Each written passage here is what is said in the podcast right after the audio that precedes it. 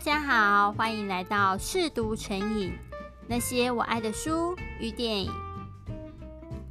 可能是天气的关系，最近的我每天都会想来一杯热茶或是热咖啡，晚上再小酌一杯，让身体暖暖的又很好睡。我们家在今年第一次自己酿梅酒，四月的时候我们就跟小农买了一批青梅。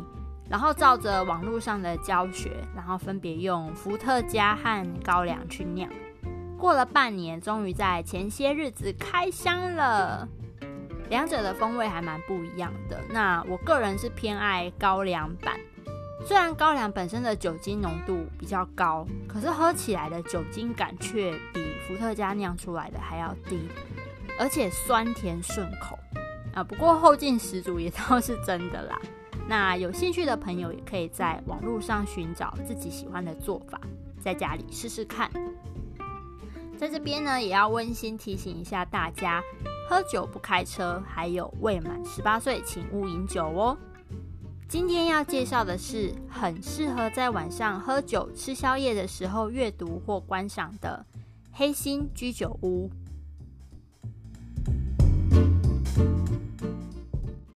黑心居酒屋是由麦田出版，作者名叫秋川龙美。黑心居酒屋总共出了两本，那我非常喜欢这两本书封面的手绘图。可惜这两本书现在是绝版了，所以如果要阅读的话，可能要到图书馆去借，或是找一下二手书。这次呢，关于作者，我一样找不到太多的资料，只知道他是在网络上发表作品而发迹的。第一本处女作叫做《随便的宵夜》，然后正式在日本文坛出道。而他在台湾出版的作品也就只有《黑心居酒屋》一和二，近期呢也没有其他的新作了。影集的内容就是把这两本书结合在一起，再小幅度的做一些改编。现在在 Netflix 上可以看得到这部日剧哦。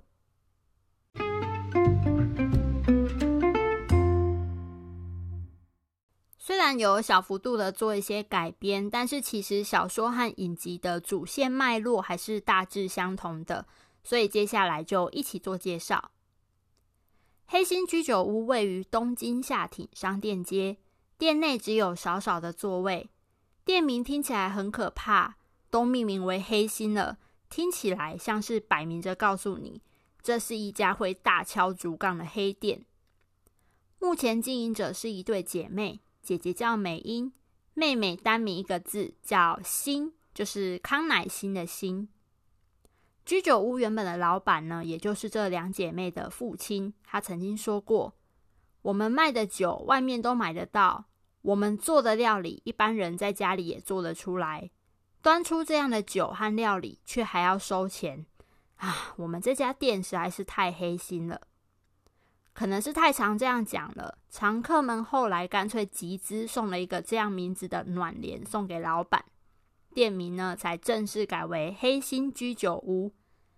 暖帘就是那种挂在店门上宽板的半截布帘。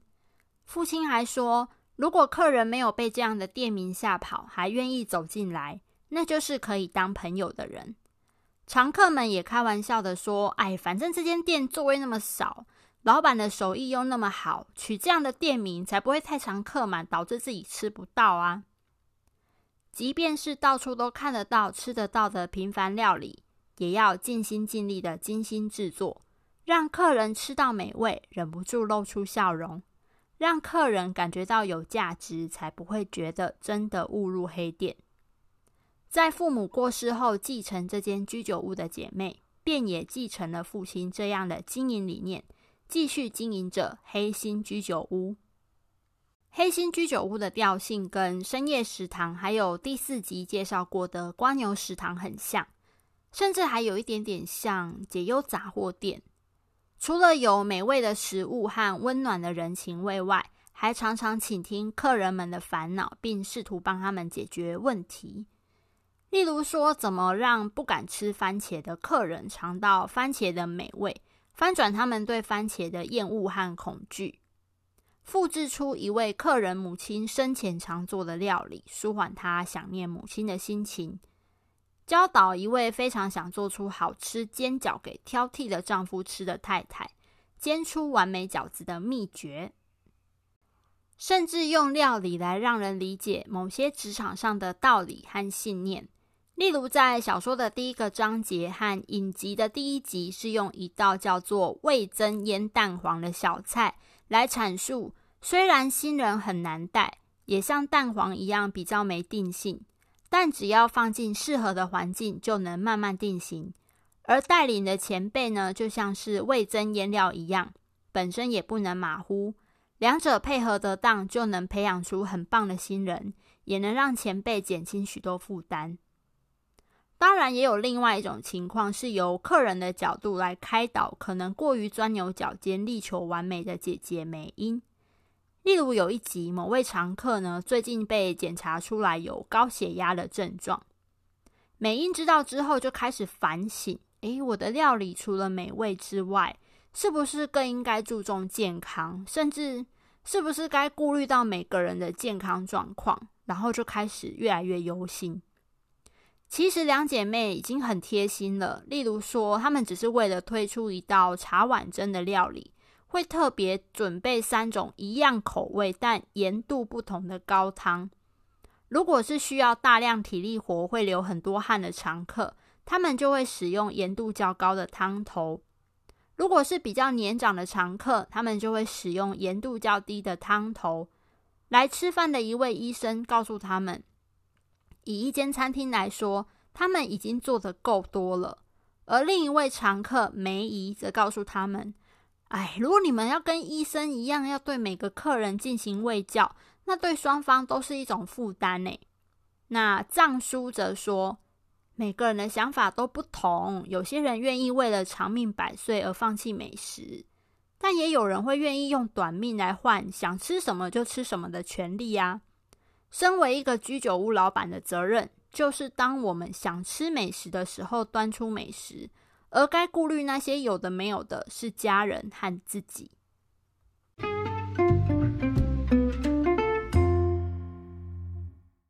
小说在章节的最后，有时候会提供一些简单做料理的小秘方，或是挑选日本酒的诀窍，或是作者本身推荐的美食。那以下就来讲一个在某章节后面的冷知识：大家知道酿造日本酒削下来的酒米都到哪里去了吗？在他们酿酒的时候啊，并不会把整粒米都拿来使用。因为米的外侧呢，有蛋白质、矿物质和脂肪，这些成分会让酒的风味变差，所以基本上会消掉百分之四十到五十。大吟酿呢，甚至还会消掉百分之六十以上。那削下来的这些米粉，诶，就是米的粉末，就会用来当做是饲料、饼干或是腌制食物的材料。有些地方呢，还会把这些米粉拿去做成马路上专用的白色油漆哦。影集则是在每一集的最后，会把当集提到的酒品再做更详细的介绍。例如说，它的温度是要怎样才会最美味？是要温酒喝呢，还是常温喝，或者是先冰起来？然后呢，也会提供一款简单的下酒菜的食谱和做法。让你可以跟着影集一起品尝好酒与片中的美味料理。影集的部分因为没有太跌宕起伏的剧情，每一集可以视为一个单元。嗯，它可能不会有那种想让人一集接一集想赶快追完的欲望啦。但是如果在你需要被疗愈的时候，或者是比较需要看一点东西增加食欲、好下饭的时候，诶。打开一集来开胃暖心一下是非常适合的。